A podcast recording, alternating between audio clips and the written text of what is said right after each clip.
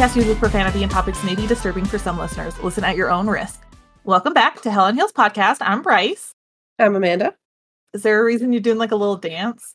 Not particularly. No, I'm just I'm just Okay. vibing. I just had to make sure your UC wasn't acting up. No, I'm pretty good now. Not Okay, anymore. Okay. The shit has passed. Yes. The shit has no longer hit the fan. Oh my god, literally. Before you ask me, guess what happened? Do I want to know? Probably it's handled now. Oh, okay. So I go on lunch last week, right? James, he's asleep because I go on lunch at, at lunchtime. I usually go at 12, maybe a little after.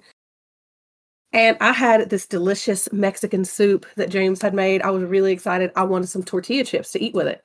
So I just go to the dollar store real quick. Haven't even ate yet. I'm like, I'll just run, come right back. I'm in the dollar store. Uh, I did not get tortilla chips. I got dill pickle chips, the good ones, the Golden Flake brand that I can't find anywhere else. Oh, yeah. Okay. So still a good purchase. So no tortilla chips, but I did get uh, dill pickle chips and two things of sour candy.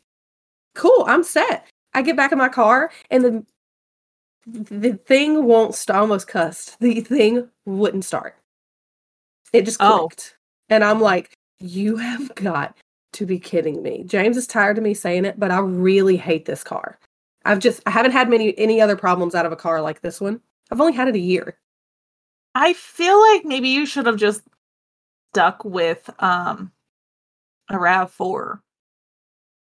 I'm considering getting not a RAV4, but I've been looking at um oh my gosh, I can't remember what it's called, but it, it's still a Toyota because my Toyotas have always done me right. But it's an SUV with a third row seat, and I can't remember which one that is right now. It's not a 4Runner, Uh, and it's not a RAV4. Highlander, I uh, think is what it is. that sure. Yeah, sure. Sure. But I've been looking at a couple of them because they have third row seats. I don't want the kids to be squished together. But yeah, we're just screw this car. Squish them together, it's fine. I really don't want to put an 11 year old in between a Oh. two and a zero year old. I feel bad about that already, and it hasn't even happened. I mean, that's up to you. So I would be like, squeeze in, kid. This is what you get every couple weeks. Hope one of them doesn't have a dirty diaper. Oh boy, that's happened before. It's bad. Poor Jack almost puked. Annie was horrible. It was a whole deal. It's great. But yeah, car wouldn't start. I had to call James and wake him up. Um, luckily it was just a jump. It's just a bad battery. So when I left work, I had to get one of my coworkers to jump my car, and I went to Walmart, and they were like, "Okay, we've got two batteries in stock." I'm like, "Okay." He's like, "One's 160 dollars and one's 180," and I'm like, "What?" That's like, a lot. um, can I get it for free? That's a lot. Like I haven't bought a battery in a while, but that feels like a lot. It does feel like a lot. So yeah, I'm like, I've I got three years out of it, at least. Out of the battery. You're Yeah. taking that battery with you next time. You're like, this Oh. is going to the next car. Yeah, when I trade my car, I'm gonna be like, I want two hundred dollars for the battery. Period. Point blank. The end. There's a three year warranty on it. Here it is. exactly. Yeah, I can give it to you. You can take it with the car, but you're paying me at least hundred and seventy five dollars because that's what it was like with taxes and the the discount and all for the old battery. I will be mm-hmm. that petty. Do it. I I hope you do it. but yeah, we're we're back we're back to good again. I was just very upset because this also happened the day after payday. Oh, so even better. Mm-hmm. Yeah, it could have been worse. It could have been the day before payday. Okay, that's yeah, that's fair. Oh my god, I didn't even that was that wasn't even the bad part. I'm sorry. Friday when I picked up Annie from daycare, my car broke down on the interstate. Uh, What? I'm laughing now. I was not laughing then. Again, I was pissed because it was like the temperature in my car said 101. I'm like ripping Annie's clothes off, just trying to keep her like content. cool.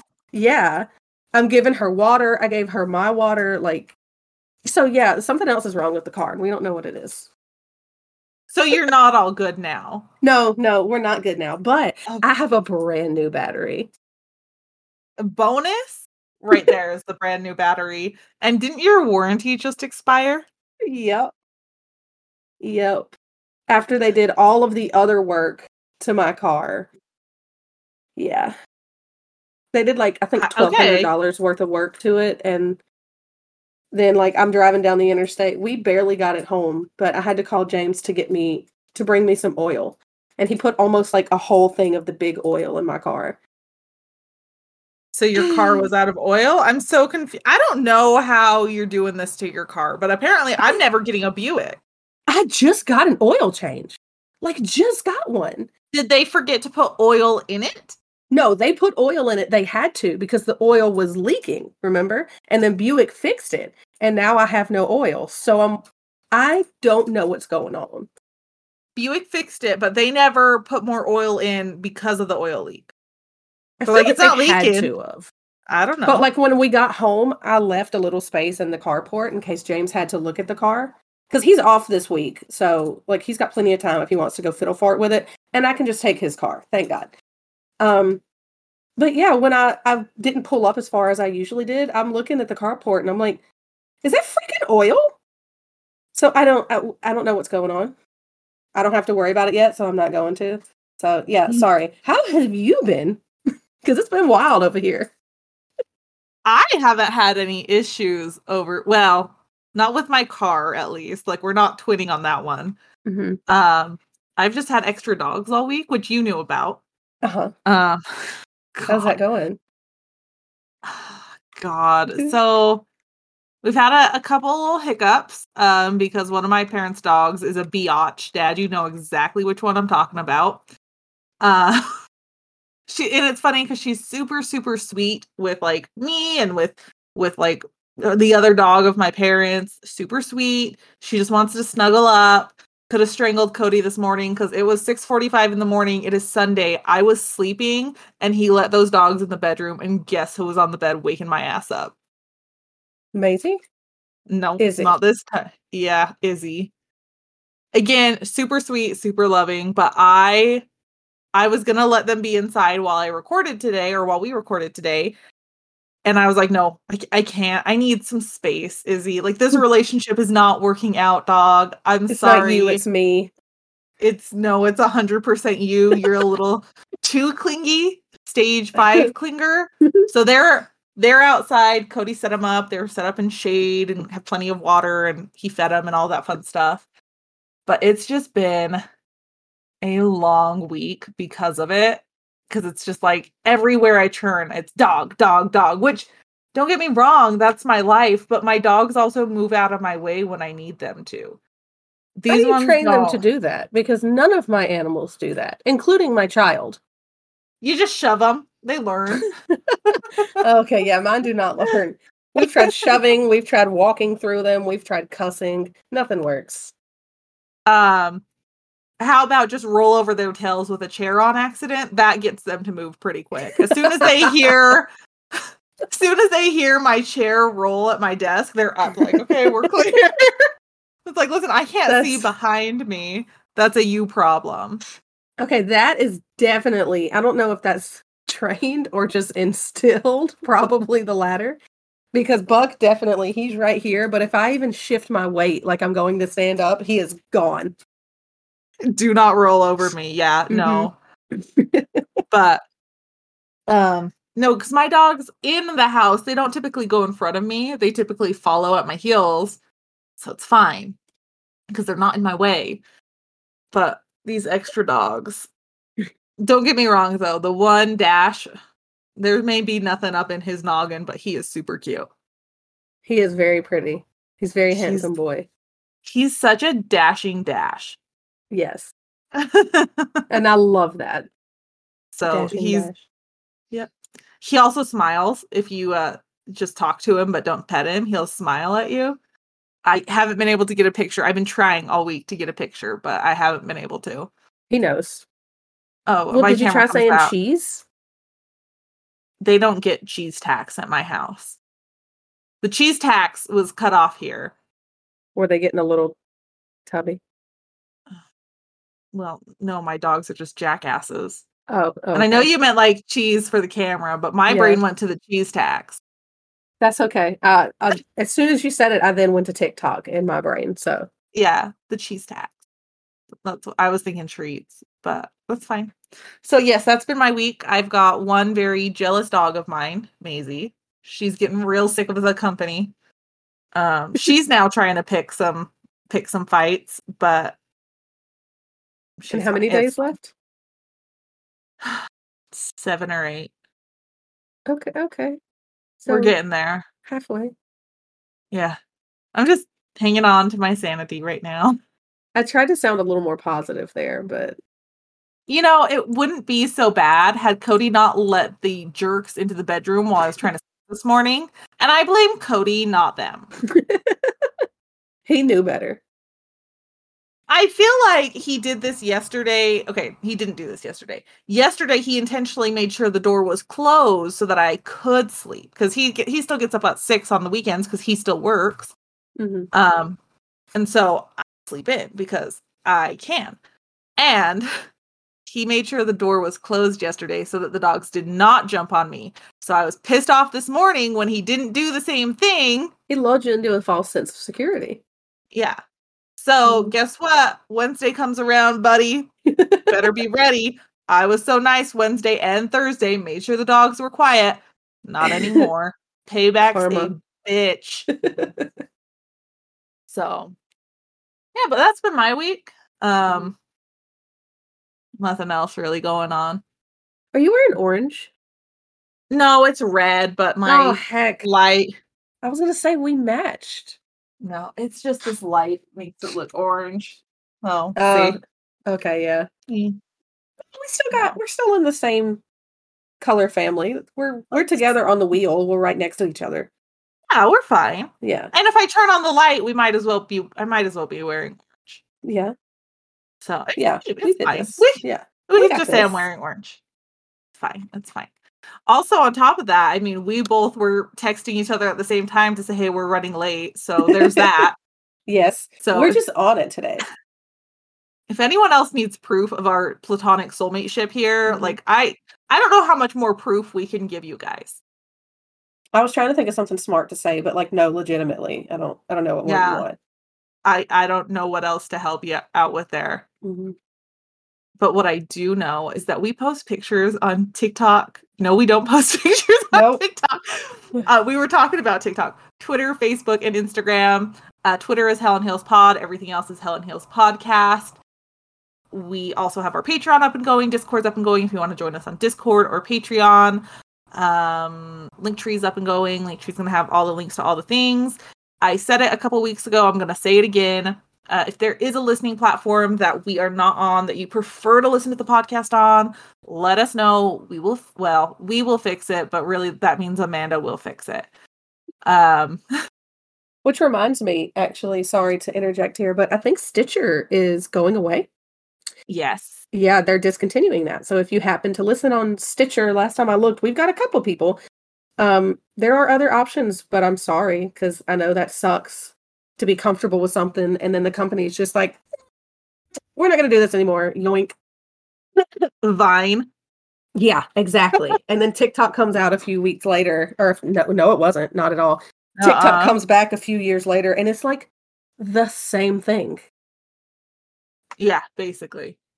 So sorry, Oh. guys, but we do Sorry. have a bunch of other places to listen. If not, let us know, and I will work on getting it added. Yes. I, by the time you guys hear this, I think there's only like a month left for Mhm. Stitcher. So Stitcher's gone. Um, sorry if this is late notice for you, but we, we record things early. We're trying to get ahead so someone can go on maternity leave. Well, that and they just sent out the email too. They didn't give you like three months notice or something. They're just like, "Hey, you got a month to get your shit and get out." They gave like two months. Was it two? Yeah, because they sent it out on June 28th and then they discontinue on August 29th. Okay, that is how math works. Just kidding. Yeah. Two months. Okay. Well, So sorry, guys. point point is is for Stitcher, any of you that listen on Stitcher, that's going away. We'll miss Stitcher, I guess. I don't really know. I never used it, so I think I did back in the day. I don't know. That's okay. Well, do you have anything else? Are you ready for a story? No, I'm ready for a story. Okay. Well, I have a story for you Okay. that I found from an article about children and basically why you shouldn't have children. And it's been a hot minute since we've done a killer kid story. Bryce, I, I was looked- literally just talking about this case with James like earlier this week. Were week. you? Uh, Okay. Yes, yes, I was, and I'm I'm excited to get to hear it.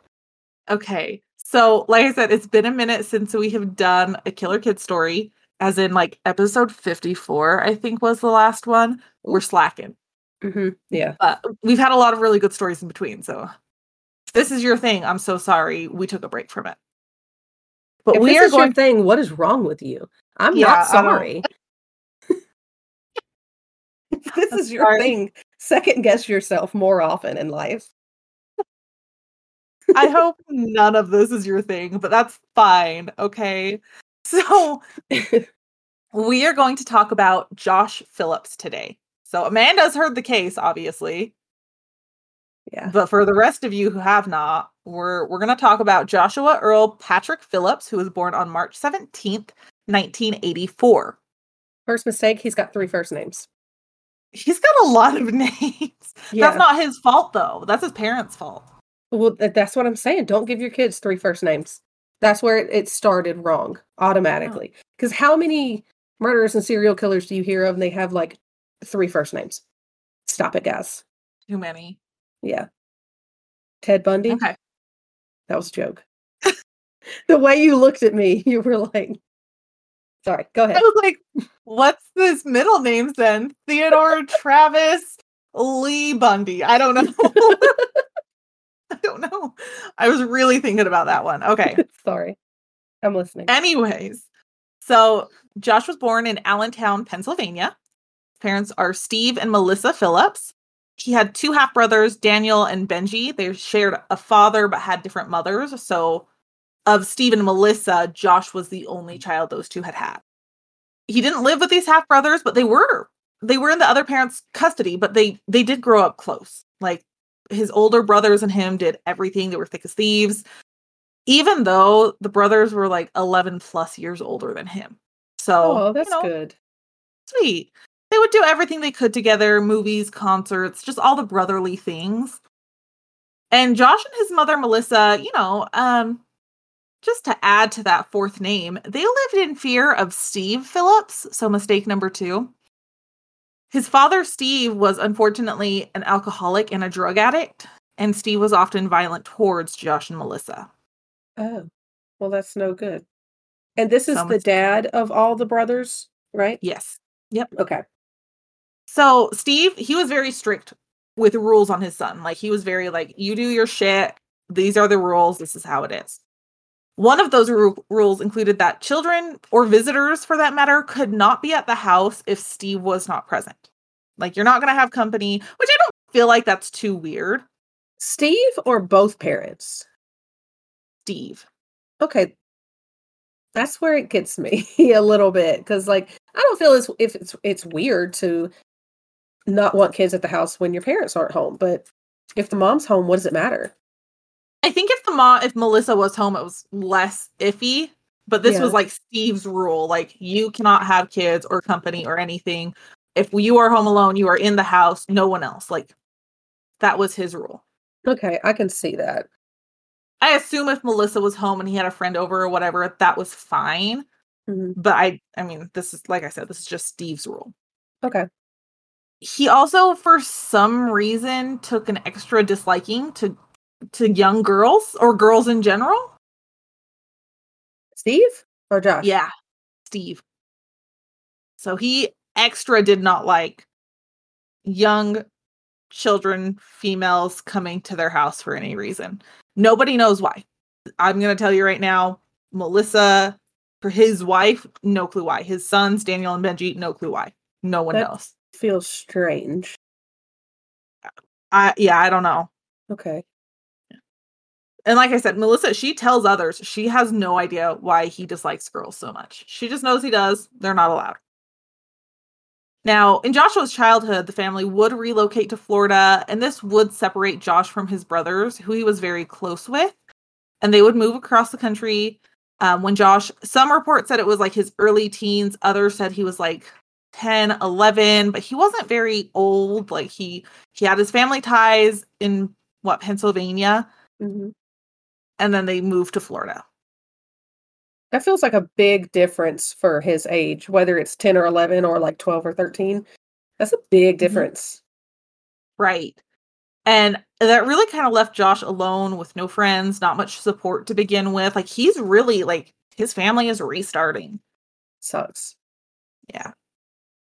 By 1998, the family was living in Jacksonville, Florida, and Josh is 14 years old at this time. The neighbors would describe him as quiet, but otherwise friendly. Okay.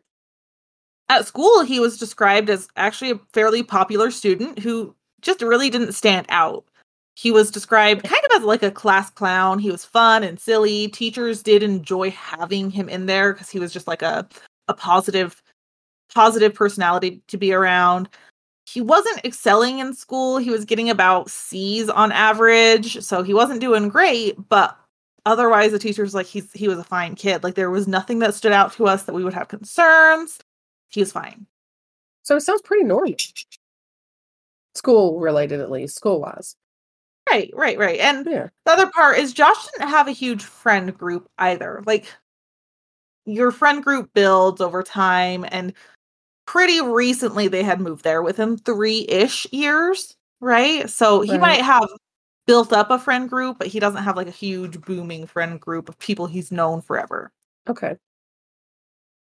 And he really didn't have many like outlets. Like he didn't go, he didn't play sports very much. He wasn't on any teams. Like he might have liked sports, but he did he wasn't on teams or anything like that. About all he did was like walk the family dog and then you know, on occasion he would join a local softball game. But again, he's not on any teams, nothing recreational like that. He would, however, reportedly spend quite a bit of his time watching porn at home. Um, okay. I'm not a boy. I don't have a boy. I don't know how healthy and normal that is for that age. I I don't feel like it's too out there for kids at that age to be curious, Right. but I don't know how much time he was actually watching porn, if it was like Mhm. an issue or a curiosity. Yeah. That's why I'm kind of torn on it because that seems like curiosity wise, that seems like the right kind of time period there. Um, but Mhm. if you're like obsessing over it, that feels a little unhealthy. Yes. I mean, like in my eyes, he seems like a pretty normal kid at this point. Nothing alarming that I would that you've told me about, other than Right. the first names and the the father situation. The abusive father, right? Yeah. Now, while living in Jacksonville, Joshua would, would make a friend from one of the neighbor girls. She lived right across the street, and that was Maddie Clifton. Maddie was just eight years old. Maddie loved hanging out with him. She was a bit of a tomboy. It's a six years difference. I saw you counting. um, and I mean, they would they would kind of hang out. Maddie's parents didn't really have a lot of concerns with it. No big deal. I mean, as far as they were concerned, he was just a nice kid. He wasn't violent, nothing. Maddie was born on June 17th, 1990. Her parents described her kind of as like a tomboy at the time. So they talked about her flipping a switch where she was like a little ballerina, girly girl. And then right around this time, she kind of flipped her switch and was a tomboy. She really loved sports, basketball, you know, baseball, all of the things. So yeah, so she was just a normal little kid as far as I'm concerned. Yeah, it sounded like she was kind of growing into her own person. Yes. Now, on November 3rd, 1998, Joshua Phillips would have Maddie Clifton over. More like Maddie would come over because she wanted to hang out, and Joshua's parents were not home. There was no parental supervision, and Maddie kind of wore him down according to reports. And he's like, okay, let's go play baseball or whatever it is. And not whatever it is, they were playing baseball. Sorry. So, Joshua and Maddie, they are playing outside, they're playing baseball he let's remember he knows his dad's rules. He still agreed to have to like play baseball with her even without him present. Let's just keep that in mind. Now, Joshua and Maddie, they're having fun playing baseball when Joshua would accidentally hit the ball right into Maddie's eye. Ooh. And this caused a gash, and her eye was bleeding. She was crying and screaming in pain. And this kind of caused Josh to panic. Mhm. And it's because his, he knew his father would be home soon.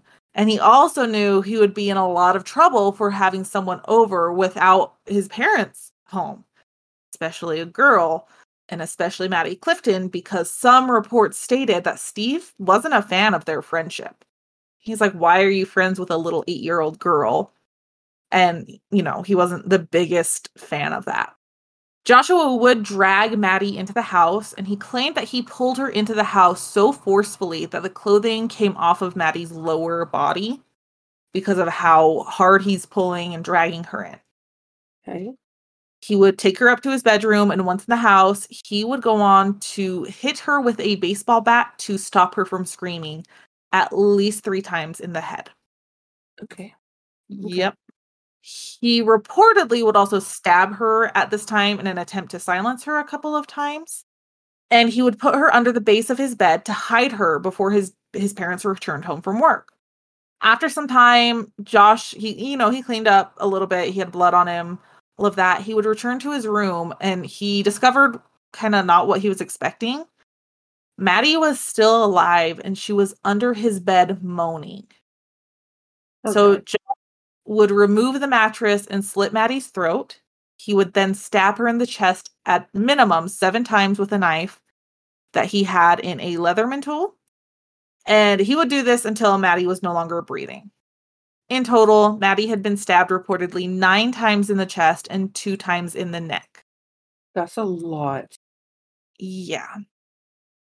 And after this, he puts her back under or in the base of his bed, puts his mattress back down, and Steve would soon return home.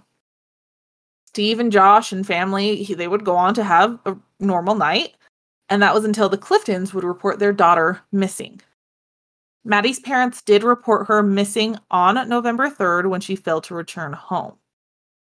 Police would immediately organize a search for Maddie, and you would have police and volunteers who would search for a total of six days. Among the volunteers included Josh Phillips, who would participate in the search for Maddie, including the very first night of searching. Do we know if he was forced to do this? Uh, to search for her? Yeah, if he. I, I don't believe he was forced. Okay. I think that might come into clarity based off of some of his statements later about maybe why he continued to help search for her when he knew exactly where she was, but that's a little bit later on. Police would reportedly search Joshua's home on three separate occasions, but they would mistake the smell of Maddie's body for the smell of the birds that Josh kept in his room. So they just thought the Oh. smell was coming from the bird cages. Uh, okay. I don't see how that smells the same, but I, I, I don't know. I I don't know either. But I don't like birds, so I'm not keeping birds in my room and I Oh, you don't like birds? no, not particularly. Oh, is that new?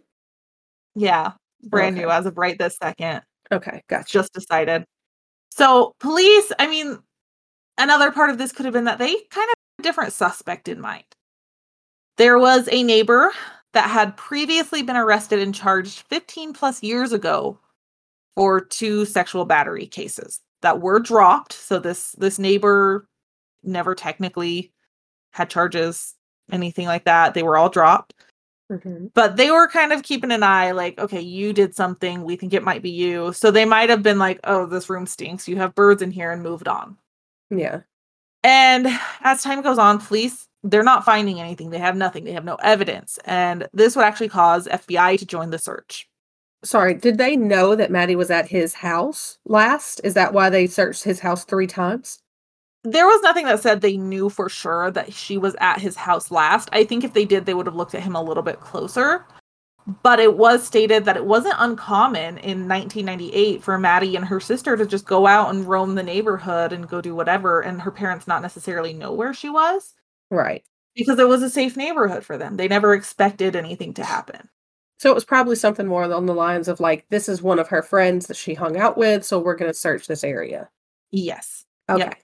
So hundreds of volunteers would join the search looking for Maddie in forests, nearby swamps, just dumpsters, anything they could do. Volunteers would hound out flyers, which offered a $100,000 reward for Maddie. And you might be curious how him just putting Maddie under his bed went unnoticed. Joshua had a water bed, so the base was built to accommodate a, a jiggly mattress. It's filled with Mhm. water. It's not your standard bed where you might be able to get under it right away. And so, really, you can't get underneath it without moving the mattress first.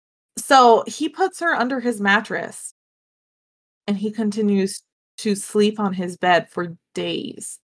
That's gotta. Oh, Uh-huh. So on November 10th, Melissa Phillips would go into Joshua's room. While in there, she would see a wet spot on the floor, and she also noticed that part of the bed frame was broken and had been taped back together.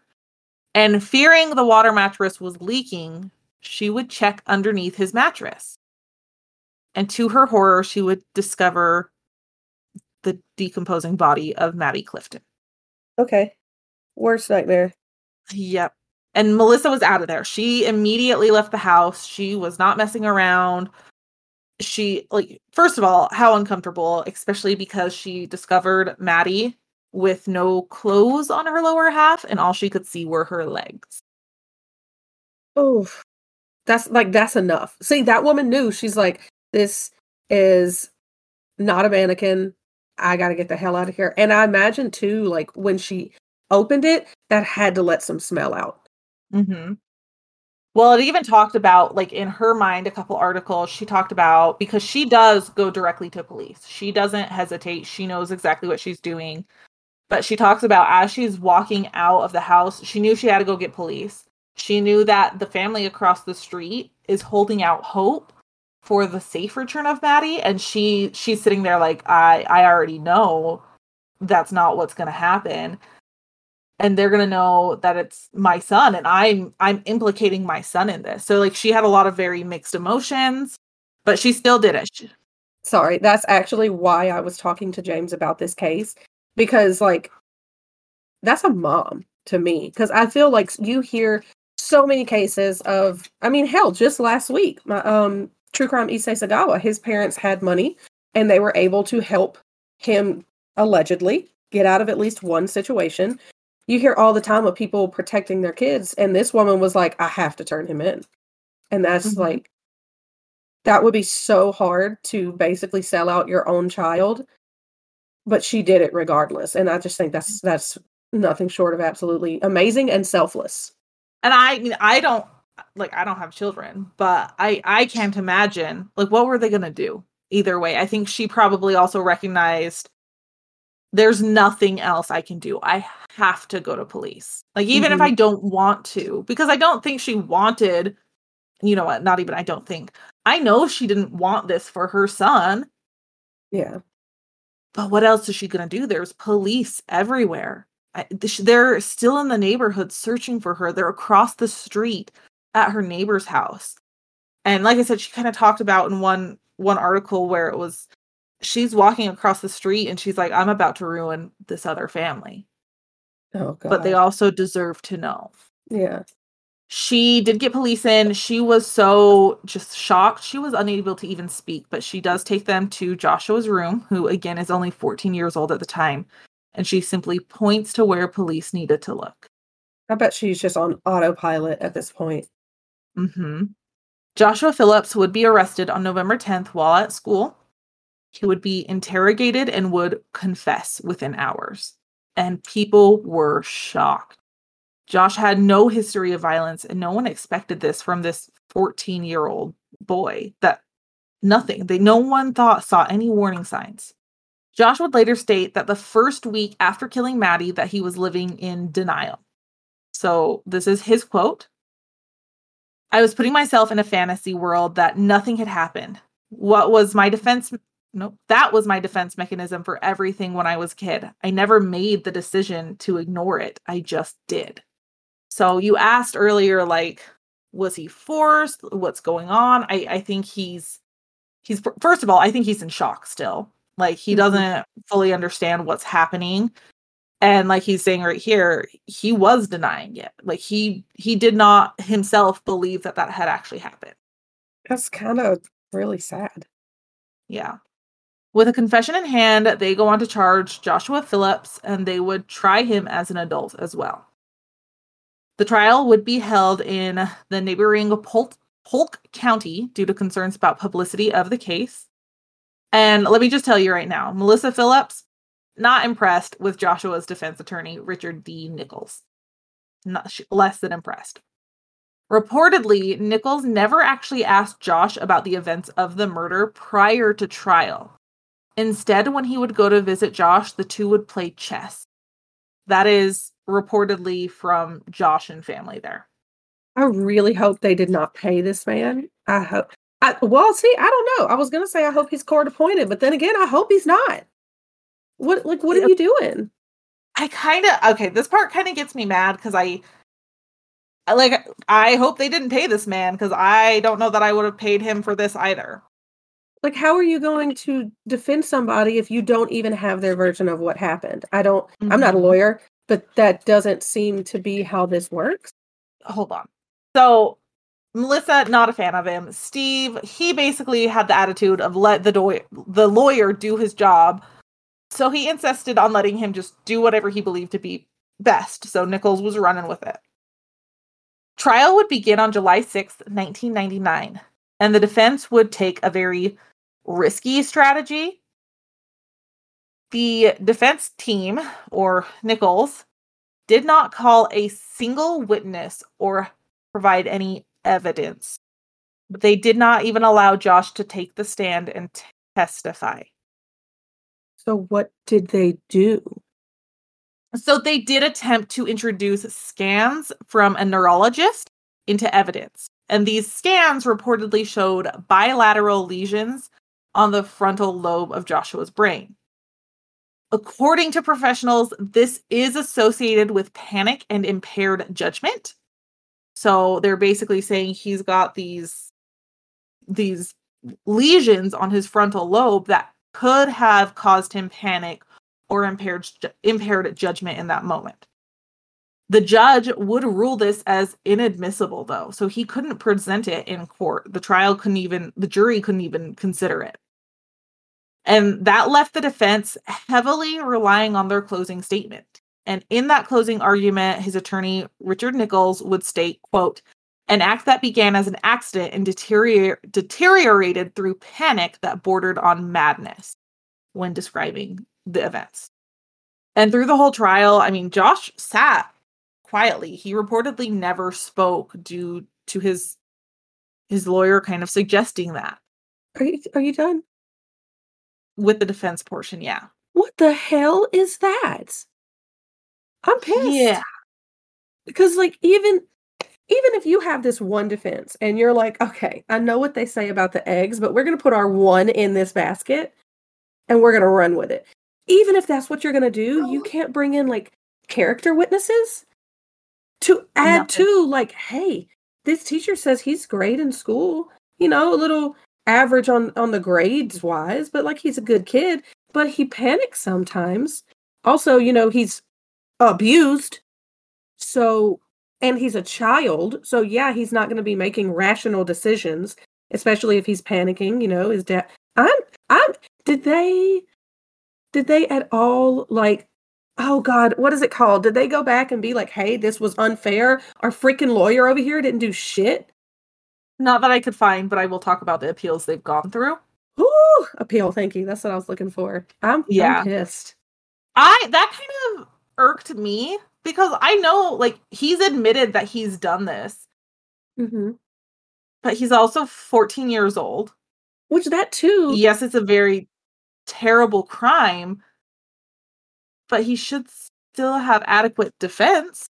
at the very least, like he admitted he did it. You can't go for a plea deal? Because I know this boy's going to get railroaded. Yep. So the prosecution, on the other hand, they had other thoughts about motives, all of that. The prosecution would say that some of the details of Joshua Phillips' story are not correct. They're disputing this. They're like, there's something wrong. And they believe that the murder had been sexually motivated. Oh no. Reportedly, Joshua Phillips had talked about sexual things with Maddie and her older sister. However, the autopsy found no evidence of sexual assault. So he he didn't do anything to her.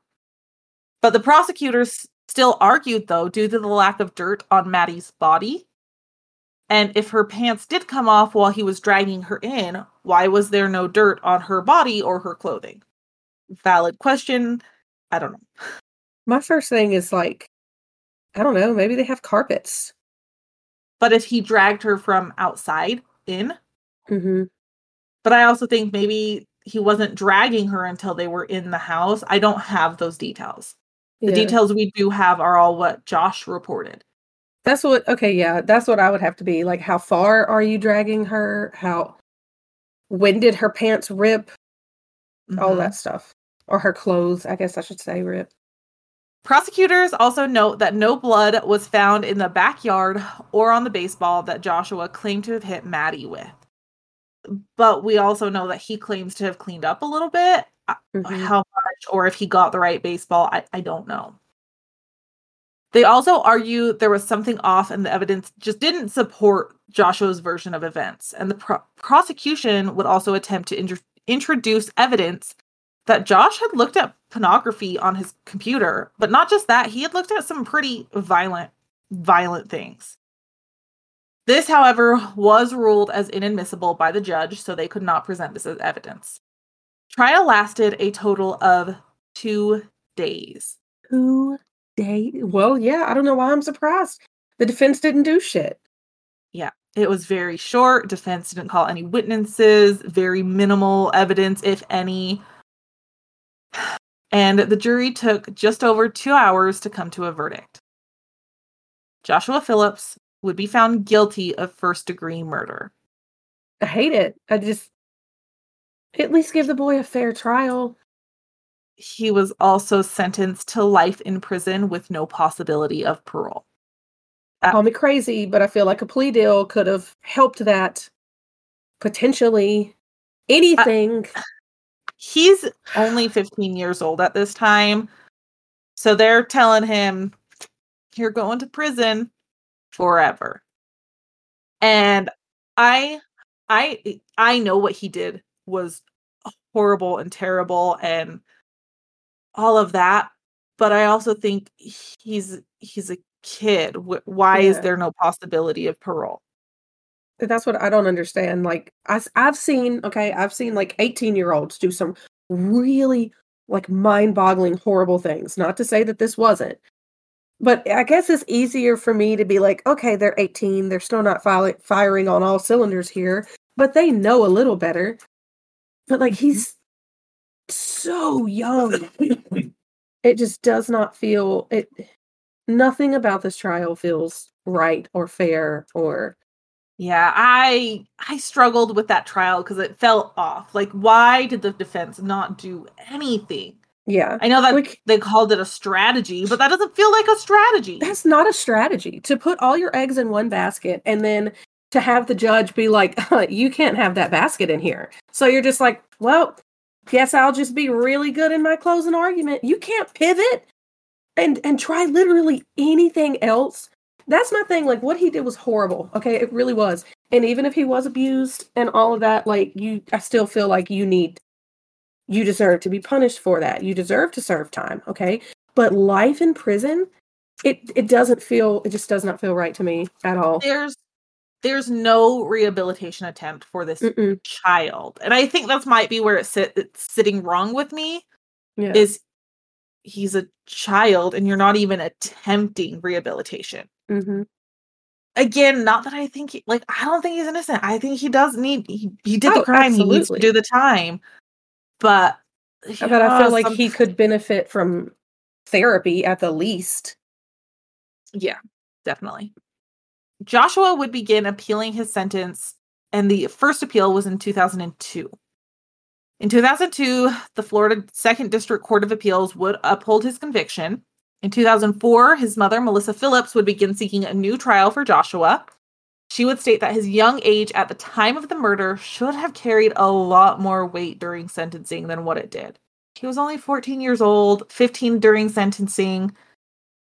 Oh, we just talked about it. it Yeah. oh, it feels like a really heavy sentence. Now, before you ask about Steve's role in getting a new trial, Steve at this point had passed away. He had passed in a car accident in 2000. So it's Yeah. just Melissa and Joshua fighting at this point. I know it's gonna sound bad, but he didn't Eh. really do anything to help either from the sounds of it. So In 2005, the Supreme Court of Florida would set a hearing for December of 2005 to review if he should get a new trial. They did not grant him a new trial at this time. In 2008, two officials that were heavily involved in getting him life without parole would actually come forward and admit to having second thoughts about the sentence. They questioned if giving a 14 year old life without the possibility of parole was a bit much. you sons of bitches. A little How too much longer? How many years later? This was 2008, so this 10 years after the murder, 9 years after conviction. How can you? J- oh, oh my god! Oh my god! Oh my god! Oh my god! Oh my god! Oh my god!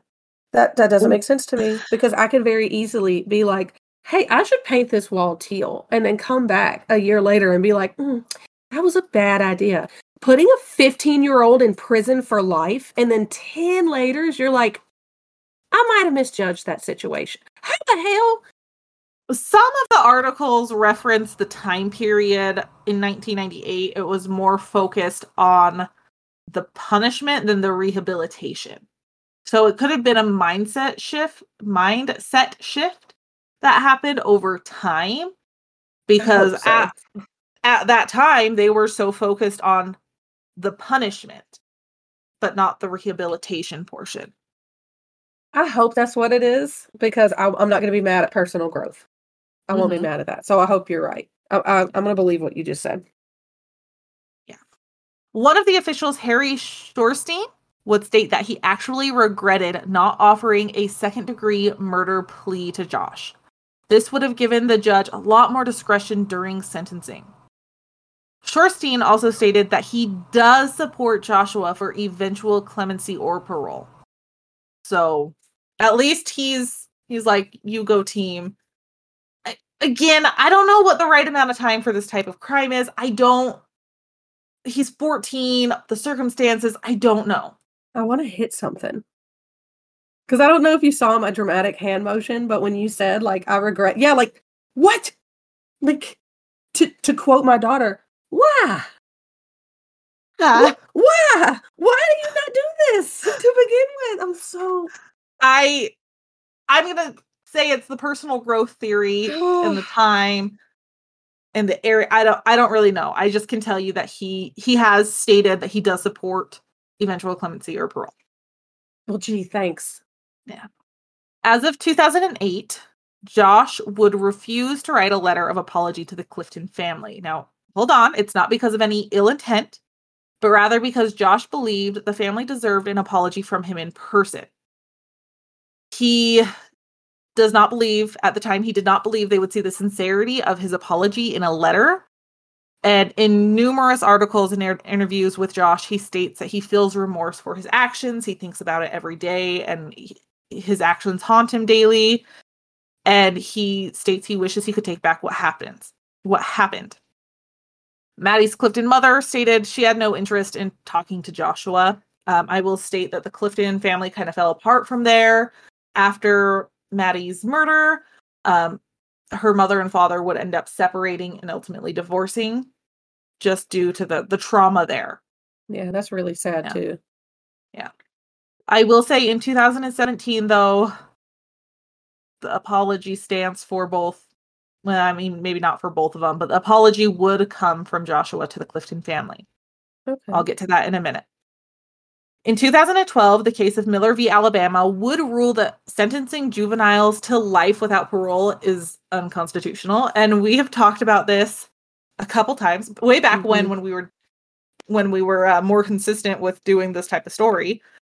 But basically, Miller v. Alabama says you cannot sentence a child to life without parole, Right. and it allows it allows for resentencing of previously sentenced children. So guess who falls in that category?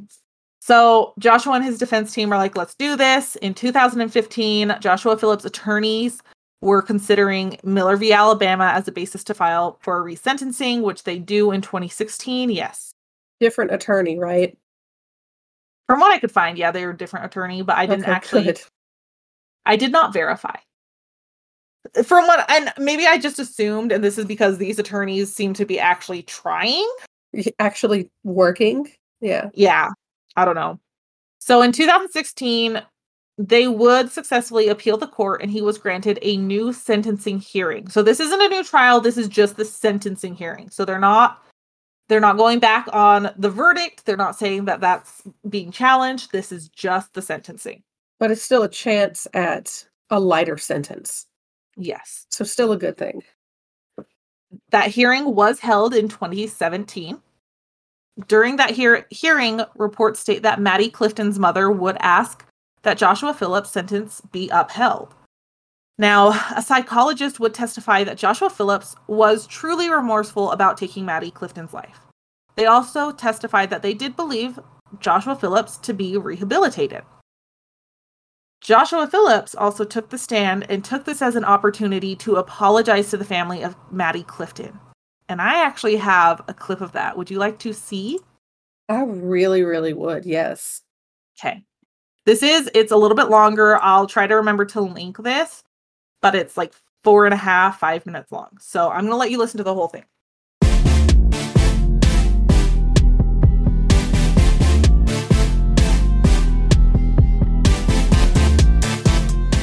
Yeah, I want to hear your thoughts on that. My first thought he was did he further his education while he was in prison? Uh, yeah. Okay, I'll, I'll talk about that in a few minutes. okay. He's just very well spoken. I feel like that was absolutely genuine. You felt like it did feel very sincere. You Yeah. could definitely tell he was holding back tears. He he did I mean, he did to me, he seemed very remorseful. Like he wasn't he took full responsibility. He was Yeah. like I took his life and he even said I know you guys don't care about that I pray for your healing or I hope for your healing every day. He even mm-hmm. acknowledged like I know you guys don't do do that, but I, I still am gonna do it again he seems very sincere a psychologist does believe that he regrets his his actions so maybe that makes me more open to him being sincere in that apology i don't know Well, it also feels like he worked on that apology for a long time. mm-hmm. I assume he had something written, but even then, Yeah. like I feel like he went through a lot of rough drafts, a lot of editing. Like he put a lot of thought and feeling into that. Mm-hmm. it didn't feel like it was rushed it felt very i mean we know in t- 2008 he he refused to write a letter because he wanted to do it in person and he took that opportunity he, he's probably been writing that for a few years now Yeah. It so I like I I do. I feel like it's genuine, but also I can't imagine hearing that as someone hearing that and looking him in the eyes as someone who lost my child to him. Right. That's the other side is a parent as a parent, I'm not a parent, I don't know. I can't imagine thinking this is sincere. Yeah. And I can completely understand if they don't, which apparently he does too. I mean I don't know. It it very much came across as sincere. Let's remember he is he's on the stand. He's probably very stressed and having to face his family. I did appreciate that he said like these trials, the appeals, all of that when we go to trials like this, I have hope, but then that's dashed when I realize you all have to relive this again. Yeah. And he it seemed like he looked at them when he said it all too. He didn't look at the floor. He wasn't Mhm. looking around. He was looking in one place. And since it's like diagonally across from him, I feel like he was probably looking at them. Yeah. And you could see him look down to read it, read his letter and then look back up. Yeah. Yeah. So I don't know. It felt sincere to me. Again, I am not any authority to tell it tell you if it is sincere or if it was enough to to really be like, "Oh yeah, you deserve freedom." I'm not that authority. However, at his resentencing in 2017, Judge Waldell Waddell Wallace III, he is the authority. He would state that there was no explanation for the murder and that he believed that Maddie had been lured intentionally. He would state, quote, it is appropriate to impose a life sentence for a juvenile in a case that's a truly unusual case, one of a series of ways the higher courts describe it. Irredeemable depravity or the worst of the worst of circumstances that are truly unique and different from the ordinary. I believe this is one of the most rare and unusual crimes that warrants life in prison. So, what the judge is saying is he did uphold his sentence to life in prison. When he words it like that, I can kind of see it. When he describes like what is what is what did he say rare and unusual? Uh, let me find it. Worst of the worst, truly unique and different from the ordinary. Yes, Oh, what she said, not is- at all what I said. No, you no, you're right. There's as it goes on, it says this is one of the most rare and unusual crimes that warrants life in prison. I can kind of see that. Um, I guess only because it was so gruesome and because, like you said, he cleaned up, he came back, pulled it all apart, uh, stabbed her, slit her throat. Like when you factor all that in, it still sounds really, really. It still is really, really bad. But he's still just a scared fourteen-year-old child. So I'm kind of. I guess I can see where the judge come from. Okay, well, let's put this into some perspective. This 14 year old got life in prison without the possibility of parole. Would you like to know who also got life in prison but did get possibility for parole? Yeah. Charles Manson. Okay. So you're telling me that Charles Manson's crimes are lesser than Joshua Phillips here? Look, I'm not saying either of them are great, but let's put this into perspective. I think I don't think this is really that rare and unusual when you when you take it into perspective. Yeah, yeah, yeah, yeah, yeah, yeah. And I'm not um, I'm just saying like we we want to talk apples to apples or whatever it is here. Charles Manson did get the possibility of parole. Okay. When you put it like that, it is really, really bad. Hmm I think that's probably where my mind goes. Yeah, this is pretty effed up, guys. Like Yeah. this is not great. To be fair, I didn't say I agreed with him. I can Oh. just see, like, okay, I guess I can see where you're coming from, but still, like, I'm still mad they didn't give him a plea deal or anything. Yeah. Well, his he is resentenced to life in prison, but he is eligible for resentencing again in either 2023 or 2024. Oh, that's like now. Yeah. So I don't have updates on that right now, so I'm sorry. I really hope it goes well for him. I can't imagine being and like I, I he did something disgusting and despicable, yes. But to be 15 years old and he's what in his 30s now? Uh yeah, he'd be born in what, 84? So he'd be in his mid to late 30s. Yeah, mid to late 40, thir- 30s, maybe early 40s, somewhere around in there. No. He would I'm not, not be good 40 at yet. I don't know. I don't know how this works. I know I was Oh. born in 90 and I'm 33. So he'd be about 39. Yeah. Okay. I'm not that far off. Anyway, that's not that's we all know I'm bad at math, sorry. Um but yeah, he grew up in prison. Yeah, he did. In 2019, the Florida First District Court of Appeals would uphold his sentence again because they did appeal there. They would state that it would be reviewed again and could be modified in 2023, 2024 based on demonstrated maturity and rehabilitation. So if you mathed this with me, this means that he will be eligible for another re- review after 25 years into his sentence. Jeez, that's a long t- oh my god. Yes, so he'll be 40 years old. and from my understanding, they want to see some kind of improvement. Doesn't feel like the right word. They want to see him using his time in there for betterment. Basically, and I'll tell you about that in a couple bullets. In one bullet after this one. Okay. No, not after this one. Just kidding. So, so he would also appeal to the Supreme Court of Florida, who had turned down his request in 2020. It's pretty common that they did not give a reason; they just know they turned it down. Um, while in prison, Joshua Phillips did complete his GED. He would later take college courses via mail correspondence.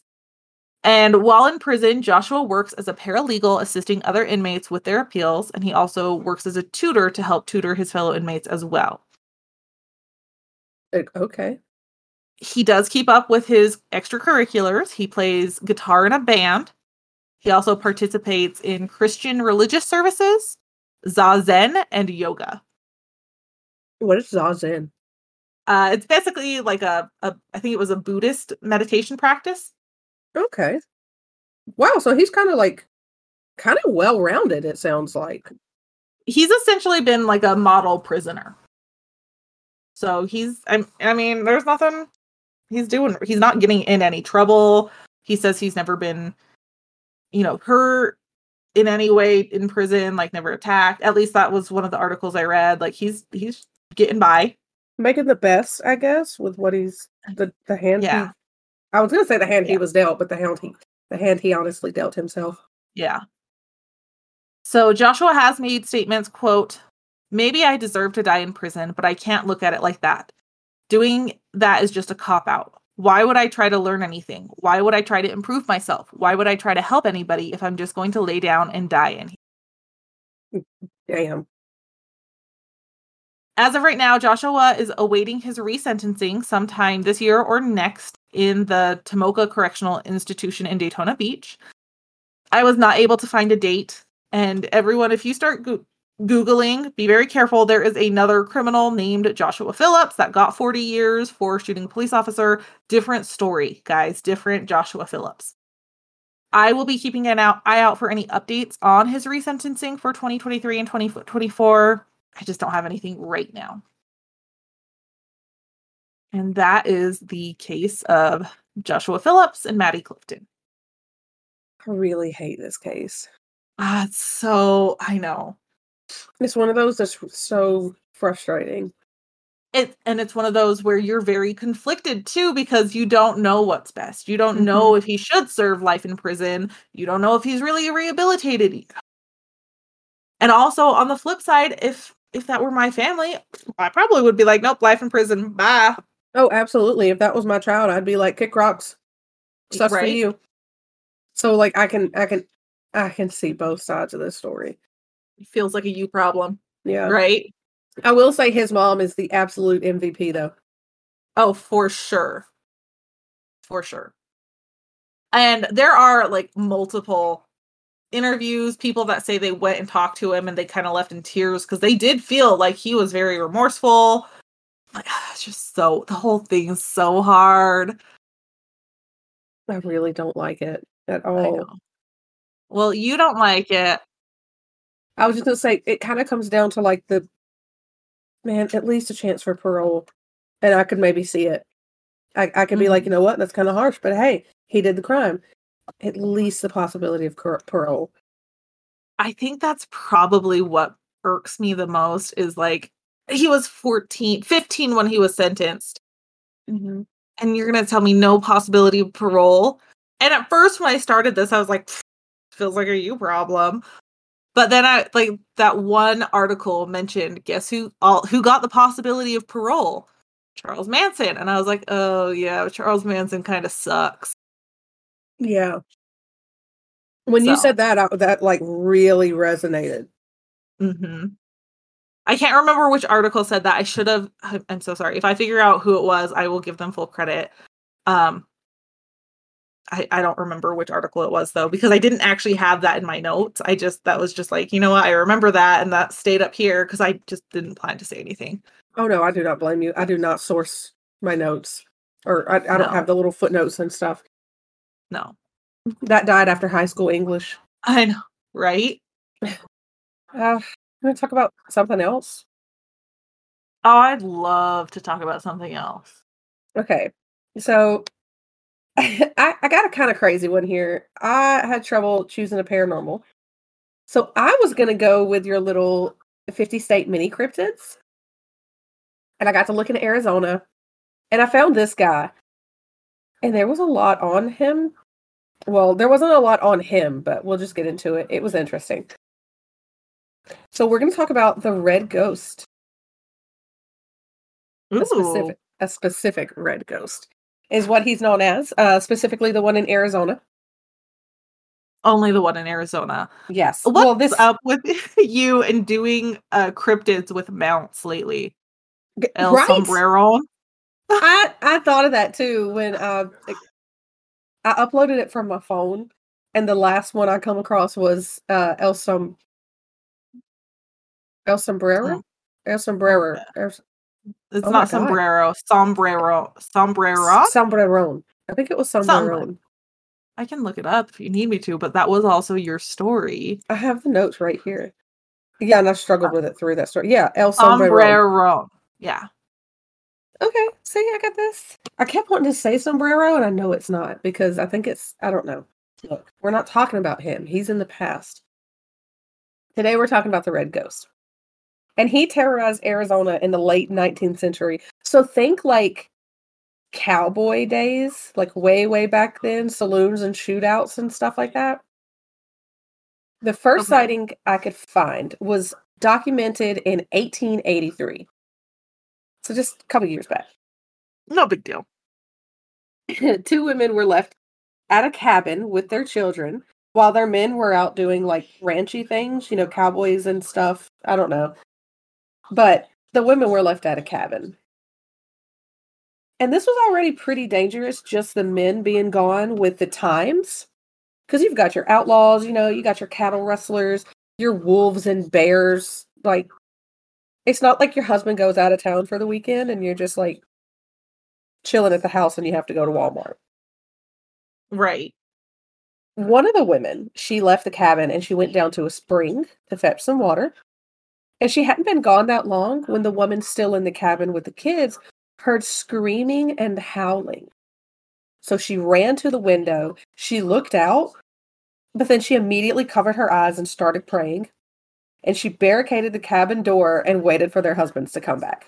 She's like, bye. Sorry. No Yes, problem. yeah she's like she's like i can't i can't even look i can't even bear to look at this i'm just going to pray and lock you out there with whatever's happening so when the men got back she obviously i imagine was still in a panic and she told them what was going on she said that she saw a flash of red hooves and old bones so the men they're men you know they grabbed their guns and headed out to the spring what else are they going to do Not die. I don't know.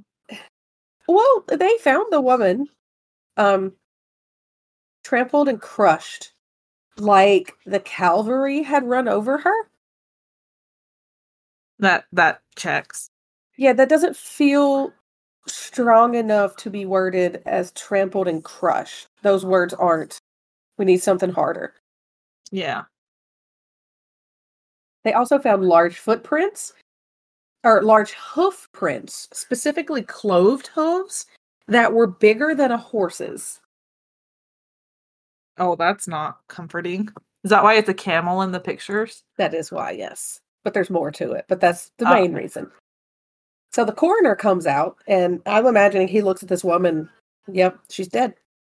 And then, Yep, got- that tracks. yeah, like, oh, I see what you did there. That tracks.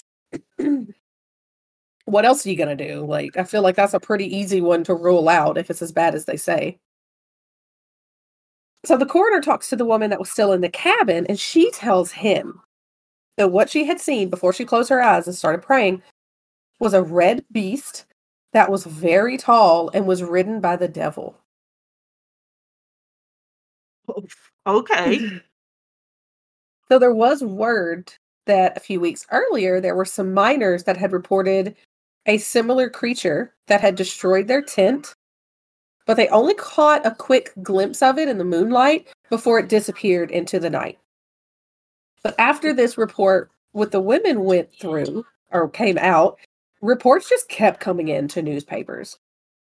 And there was someone named, it was either Cy Hamlin or Cyrus Hamblin. Very similar names, supposedly the same person. Uh, but I'm going to call him Cy. Okay. That sounds easier anyways. Yeah, less um less syllables. So Cy Hamlin, he saw this creature too, and he knew exactly what it was immediately. He's like, "No, y'all, that's a camel, and it has a man strapped to its back." And here's what's kind of interesting, and why this may not be a cryptid. This may be a real thing. How how is this real? I'm Is this a carny? glad. No, even better. Have you ever heard of the United States Camel Corps? No, but I feel like we need to join it. Well, it's not a thing anymore. Well, it should be. Um, but I'm going to tell you what it was. Because I saw this and I was like, wait a minute. Australia's got emus, we've got camels. What is going on? Okay. So picture it. It's 1855, right? Jefferson Davis, he's the Secretary of War, and he's got this great idea. He talks the Congress, the Congress, he talks Congress into approving spending $30,000 to institute the Camel Corps. And they did this to help move mail and supplies across the western deserts before the roads or the well railroads, the railroads. The Railroads. yes, before roads or railroads were built. Which like okay, that's actually kind of a good idea. Because the the desert the horses were not at all suited to make these trips. So I can see where where their mind is at. This is an idea that was kind of from what I read it was kind of like tossed around and then Jefferson Davis was like, "Well, I'm the Secretary of War and I can make this happen." So he did. He's like, I can do what I want, guys. Yes, I I am the government and I want camels. So Give me camels or I give you hell. he talked to the rest of the government and they were like, "No, that's great. Go get us some camels." They're like, what could be better? No, this uh, this is a great. Why would we put a railroad there when we had camels? What a silly thought. So he sends Major Henry C. Wayne and Lieutenant David D. Porter on a mission. Do you know what this mission is? Uh, I don't know if I want to know.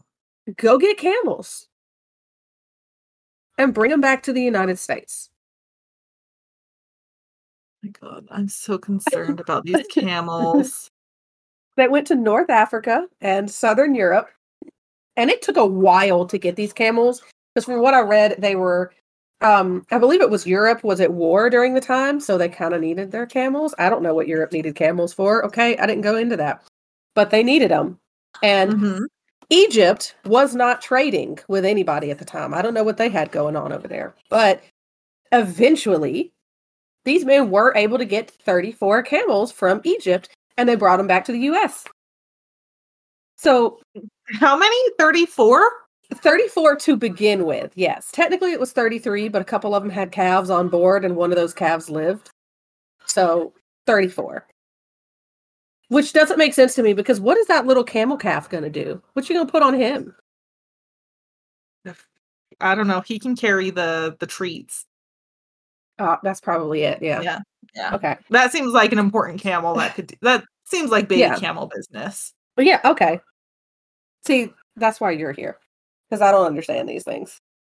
Because I understand baby camel business. Yes. Okay. Yeah. That's what your uh Bryce camel business Bryce. No. For the love of God, no. So basically this whole story, this this is like there's a decently good chance that these people actually did see a camel.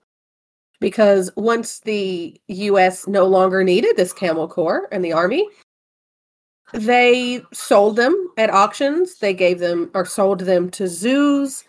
Uh, some people just let them go. I, I don't. I guess they just open. Be feels free.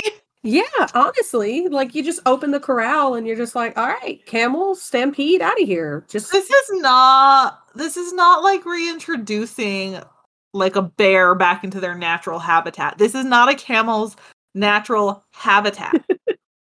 no. I I would say n- not, but that's I guess that's what they did. I don't know. To me, that just feels wasteful. But maybe they just got tired of being spit on. but also, I'm really confused. Like they sold the camels to zoos. I didn't think that Mhm. zoos really did a lot of purchasing of animals. I feel like they do a lot of trading. Maybe that's just nowadays. Do they trade animals? I thought they bought them from I don't know other zoos. I don't know that they buy. I don't know. I didn't think they actually bought. I don't. I'm not a zookeeper. I don't run a zoo. Zoos, let us know. Do you just trade like a gorilla for a tiger, or do you just buy them? Well, because I think about it in like in in Utah at the Hogle Zoo, we had a baby elephant years mm-hmm. like born raised here and they're sending it to another state to ha- be with a herd. I don't necessarily know that the zoo purchased the baby zara I th- zara? I don't remember its name. I think they are made a decision for the animal's health and were like hey can we send can you accommodate this animal? I don't think they purchased the, i don't know i could be very wrong. I have no idea. It's just trading animals is an even wilder concept to me than than buying them. And I don't understand how you would like can you be like, "Hey, I'll give you 74 lizards and 8 arachnids and you give me a horse." How does that work? according to google zoos don't buy or sell animals they only trade That is why I have that just left me with more questions. And that's according to smartasset.com. So I'm just saying I don't I think they rescue animals from situations like I don't know Tiger King situations or mm-hmm. they trade. You Huh. know? I guess that makes sense because in a lot of a lot of states, you know, they have laws against buying animals. I had just always assumed that zoos don't count. I just assume zoos probably can't afford to buy all the animals that they purchase, though I'm sure they make a lot, but Yeah. I, I can't imagine a zoo with a freaking, I don't know, red panda all of a sudden that they just went out and bought it. First of all, where are they buying it from? Yeah, other zoos apparently. I have No, no, they're idea. I have no idea how this works. Well, now I, I have a general idea how this works. Yeah. Okay. Well, not back then. They sold their camels to the zoo. Okay. What year was this again? About? Uh, late 1880s. okay. Uh, okay. So yeah, there's there's a decently good chance that these people legitimately saw a camel, but we have our skeptics. Um, and they they blame this on two things that won the West: a good supply of whiskey and the love of sharing stories. The only things that matter. Of, of course. So I found some stories that claimed that the red ghost appears and disappears into thin air, that this camel had killed and eaten a grizzly bear. This camel. And my favorite, oh my God, this is my favorite. Okay. So this man, he chased the red ghost to the edge of the Black River in eastern Arizona. And it escaped him by jumping across a canyon in a single bound. That thing is talented. Like I don't care what anyone says. That thing it can jump all at once now. I don't one bound. Well, see, the problem with that is the newspaper that reported this also made sure to add that this man had also reported seeing a flying bear and a mountain of gold. I don't remember him saying that. Not in this instant, but like previously, he had, I don't know, telegraphed. I don't know what they did back then, walked into the newspaper store and was like, hey, I got a story for you. And they were like, well, let's type it up. Whatever. He had told them previously that he had seen a flying bear and then a mountain of gold. So they're like, just feels kind of shitty to be like, this guy told us this, but he also told us this crap a couple months back. It feels like because I wonder if it was like Morse code and he didn't know most Morse code, and so he's putting together what he thinks it is. So really, the mountain wasn't made of gold; it was just the color of gold, and it just all got mixed up. And the bear wasn't flying; it was just, Floating. of course, obviously. I don't know. Something. It feels like something was lost in communication here. So going back to Cy Hamlin, when he came if I out, want to. when Cy Hamlin came out and was like, "Hey, it's just a camel. That's a camel, guys, and there's a man tied to it." Nobody believed him, even though he was said to be a very truthful man. This dude's just like, okay, whatever, believe Yeah. whatever you want. They were saying like that wasn't a man. He just saw the hump on the back of the camel and he thought it was a man. You're so ridiculous. How dare you think that was a man? Oh, Cy Hamlin back over there. Cy over here trying to speak some logic to us. A few weeks after Cy reported this, uh, five prospectors were about 60 miles away in the Verde Valley, prospecting and stuff. I don't know, looking for gold, just prospecting things. I'm Doing pretty sure they had, do. yeah, they probably had like a bucket in a river or something. I think that's how they do it. So they saw the same thing, but these men, they were like, "Well, let's shoot it." yeah, why not? doing the logical thing. Well, the red ghost ran away. So apparently they missed it, but they did see something fall off of it and they went to investigate it. The men ran over and found a head. And it was, quote, dried and withered, dried and withered, but with flesh and hair still on it. So people are thinking now, like, okay, maybe this is a camel and it probably has a guy, or now what's left of him, strapped to it. And they're thinking that this guy was riding this camel. He bought it from the army, or maybe just saw it out roaming the open deserts. I don't know. But he got this camel and he so desperately needed water that he ended up tying himself to the camel. And he died before the camel made it to water. Why does that feel like a stretch? I guess that makes more. I guess it makes more sense than it being a cryptid. look, I don't know what happens in the military, but I did also find at least it was at least two different sources where people thought that this was a, a prank because apparently it's funny to tie a dead man to a camel and just send it off into the desert. But they thought that this could be a prank where someone found a deceased man, tied it to a camel, whether it be um just a a group of people at the local saloon or possibly military men who did this as a joke and then the camel got free and they didn't get it back. Guys, this isn't a funny joke. I no one's see- laughing. That does not feel funny to me at all. Even the camel is like, well, this sucks. This guy stinks. He's just on me. Like I just that it, no one's laughing, guys. Like I don't think they get that. No one is laughing. This is not like what the West was wild. That was a wild place. If this actually, I mm. don't, I can't even fathom. They do call it the Wild West. The, I I know why the Wild Wild West. I think is what Will Smith called it. Oh God. So I have a couple more stories, and I'm done with the the dead man god add to a camel.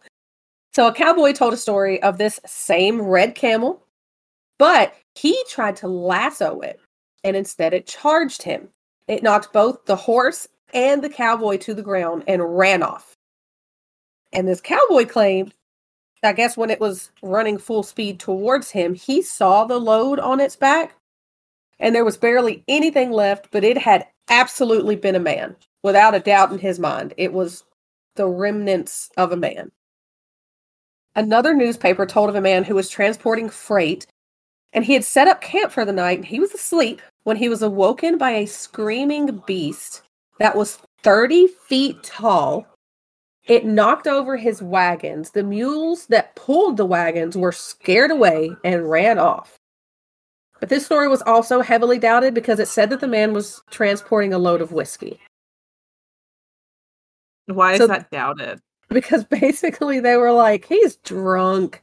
He didn't know what he's talking about. He had he was drunk and then woke up and I guess his camp was trash. Which I do like the fact that newspapers back in that time were just blaming everybody on whiskey was everybody's lie. How dare all of you drink so much whiskey? It's really what it is. Is they're like, you didn't share with us.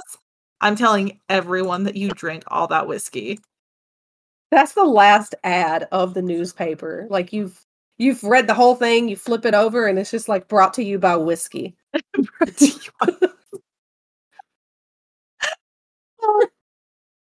and then it's got like all the people who've been drinking whiskey this week listed underneath it. I love it. We need that for the podcast brought to you by whiskey. Only it's not. It's like I don't, I don't know. Brought to you by margaritas and Smirnoffs. Because that's about all we. You drink And- beer though, don't you? Yeah. Well, not right now. Right now I eat ice cream. Brought to you by Funyuns and ice cream. Listen, we- we're just brought to you by food. Yeah. That's it. Carne asada fries and whatever she's eating. I don't know. It kind of whatever my husband cooks. Brought to you by carne asada fries and whatever James cooks. by food. Brought to you by food.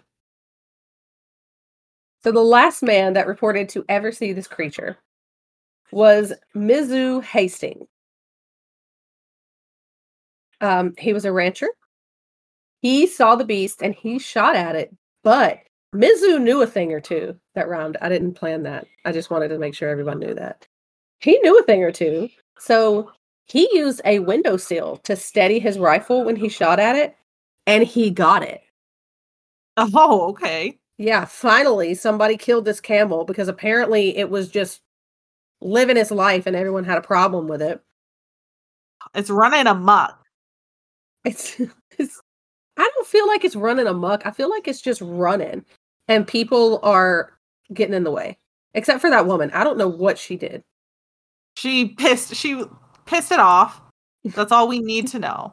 She probably scared it and he was like, "Well, we can't be having that. I'm the only one who can scare people around these parts." Exactly. So he was allegedly able to kill this camel. And when he approached it, he saw nobody. All he saw were marks from where leather straps had once been attached to this camel. So So, like, the straps came off on their own. Someone took them. I'm confused. it's heavily believed that they just kind of decomposed along with the body and eventually everything just fell off. I don't know what kind of mark a leather strap would leave on a camel. I mean, we once had a really fluffy dog and we got her, I guess, a, a cheap pink collar. And when she got wet, like her neck fur was pink. I don't know if it was like one of those type things or what. Hell if I know. Yeah, I don't know, but this is uh either it cryptid, true life, uh you decide. True life. Yeah. It's either cryptid or true life. Um, Mhm. It's either Some- paranormal or not. some dude's just playing some not so funny prank. Because I can tell you right now, if I saw that, I'd be like, I'm I'm turning to drinking because I'm sober. Like I don't I don't want this in my life. We're done. That's why on both pictures, I feel like I was able to find one from each. Like the first one, that's just got the poor guy that's tied to him, and then the second one, like, no, that's that's the devil. And I also yeah. just wonder if the devil is going to come back and harass the Wild West, would he really choose a giant red camel? Yes, because it's gonna throw people off. It didn't throw that guy off. He was stuck to it for years. he's doing it for kicks and giggles. He's like, this is hilarious. Guys, watch this. Watch ready, watch this. And years later, they're still cracking up about it. Down in hell, they're like, this is the funniest damn thing Satan's ever done. Yeah, he's still trying to think of a comeback, and he, they're just like, "You're not gonna beat that camel in the 1800s." Bud, you peaked. You you peaked in the 1800s. there's no like we know you're trying all these new possessions, but there's there's no coming back. You know. Yeah, you're gonna have to really really up your ante here. Can you imagine him just being like, I don't know what to do next. I just I don't know what to do next. Oh, I did Lord. look though, and camels can live up to 40 years, so I feel like But that's it's- kind of plenty of time for a body to decompose. I feel like it is. Yeah. It is, but it just seems like that's not I, I mean, I guess it could have adapted, but it seems really strange for just a camel in the US just be wandering. Like Yeah. I've never seen a wild camel out there just out and about. I've never in my life seen a wild camel. I don't know that I have ever been to a place where I would find a wild camel though. That's that's what I'm saying. I don't know that it, that place would be the United States. That makes me wonder if if they really did just let them loose. Like does that mean that people in Arizona just see these phantom camels every now and then but no they're actual camels? I don't know. I don't. Okay. Camels are native to the Gobi Desert in China and the Bactrian steppes of Mongolia. So definitely not Arizona. This is not Arizona. I did not see Arizona in there. Granted, this is talking about the Bactrian camel. I don't know what the difference of camels is. Um, I Um, know this one was red. That's all I know. I don't know if that helps. There's a feral population of dromedary camels in Australia. But uh, this this little snippet, and of course this is Google. Granted, this is pulling it from PBS, so I guess PBS is at least an okay source. Um, there's nothing that says Arizona on it. so, but you know what? If that camel was like, you know what, I'm here, I'm gonna make the most of it. Let's do the damn thing. Then I guess, I guess that's that's cool and what whatever. But I would not. Uh, I I don't feel like I would mess with it. I'd be like, that's a camel, and they spit some pretty heavy loogies. So I'm out. yeah, yeah. As soon as I saw, it, I'd be backing up. Like, sorry, don't want to be Yeah. spit on. Not today. Mm-mm. Oh, and it's because it's got a dead man tied to it. That also, Yeah, that wouldn't help either. I but mainly the that. spit. That's your main concern is the spit. The spit, yeah. They are they're pretty good aims too. I can tell you right now, I would not know. I, I googled it. It's the only reason. You googled what? Are camels good at like spitting? yes, I'm gonna go with yes. All right. Well, thank you all for listening to Hell on Heels podcast. To see pictures from this episode, you can follow us on, follow us on Instagram at Hell on Heels Podcast, Twitter at Hell on Heels Pod, or Facebook by searching Hell on Heels Podcast. You can find us on Linktree by typing in Hell on Heels Podcast. We should be the first thing that pops up on Google. If you want to support us, please like, review, rate, share, and subscribe on your preferred listening platforms. If you want to take your support one step further so we can create additional content for you, you can donate through Patreon, where we're working to release specials for our patrons. If you have your own true crime or paranormal stories, suggestions, or just words of encouragement, please email us at hellonheelspodcast at gmail.com. Thank you all so much for listening. Be sure to tell your friends to listen with you as well. Bye! Bye.